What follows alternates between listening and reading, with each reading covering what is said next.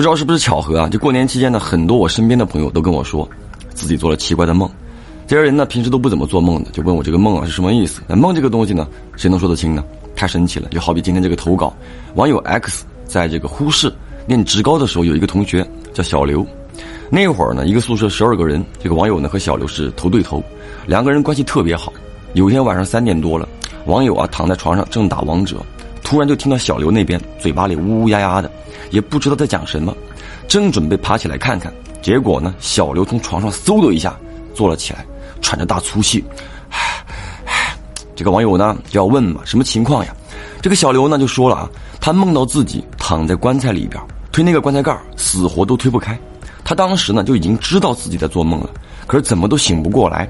慢慢的啊，他又觉得自己呢严重缺氧，呼吸困难。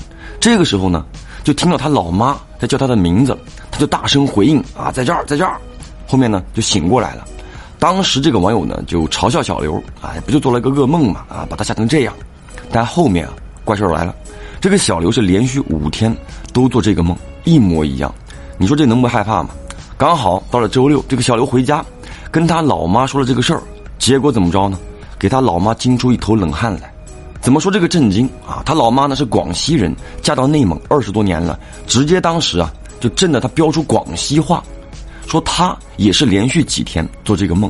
在梦里呢，他在一个迷宫里找小刘，后面呢终于找到出口，在出口这个地方有一个坟包，坟包上有一个碑，上面写着小刘的名字。这个老妈呢就一边喊着小刘的名字，一边刨这个坟，但怎么都刨不开，每次呢都是刨到双手流血就会惊醒过来。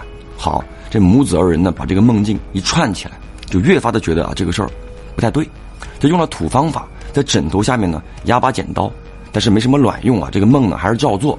好了，又到了周一，这个小刘呢就过来上课，眼瞅着就瘦了一大圈，而且呢不敢睡觉了，一闭眼呢自己呢就在这个棺材里。当时呢就和这个网友啊挤在一张床上。好，就这么又挺到了周五，小刘回家了。晚上呢这个小刘在 Q Q 上啊就跟这个网友说了，自己呢明天早上要和老妈去当地的一座寺庙求平安。后面接连两天小刘呢也没和网友联系。那等到周一上课的时候，俩人见面了。网友呢就发现这个小刘啊整个人完全不一样了，感觉呢就这个人贼精神，神清气爽的，而且特别的阳光，就问他怎么回事啊。好，两天不见你跟换了个人似的。那一直拖到下午放学回宿舍的路上，这个小刘呢才神神秘秘的啊跟这个网友讲说，周六上午小刘和老妈收拾完正准备下楼，就有人敲门了。开门一看是个和尚，和尚呢上来就要讨一碗水。当时这个小刘跟他老妈就感觉啊这个人怎么这么眼熟，但就是想不起来在哪儿见过他。老妈呢就给和尚端了一碗水，但这个和尚没喝，接过去之后拿食指啊在这个水里边搅动了两圈，然后递给了小刘，看着他也没说话。小刘呢也是个不拘小节的人，接过来直接就喝了。很神奇啊，这一切呢完全都是下意识完成的，就感觉这个人不会害自己。喝完之后和尚看看小刘啊笑了笑走了。这个时候呢老妈就突然间接到电话，说单位呢有个急事儿要去办。当天呢俩人就没去寺庙，结果晚上又做梦了。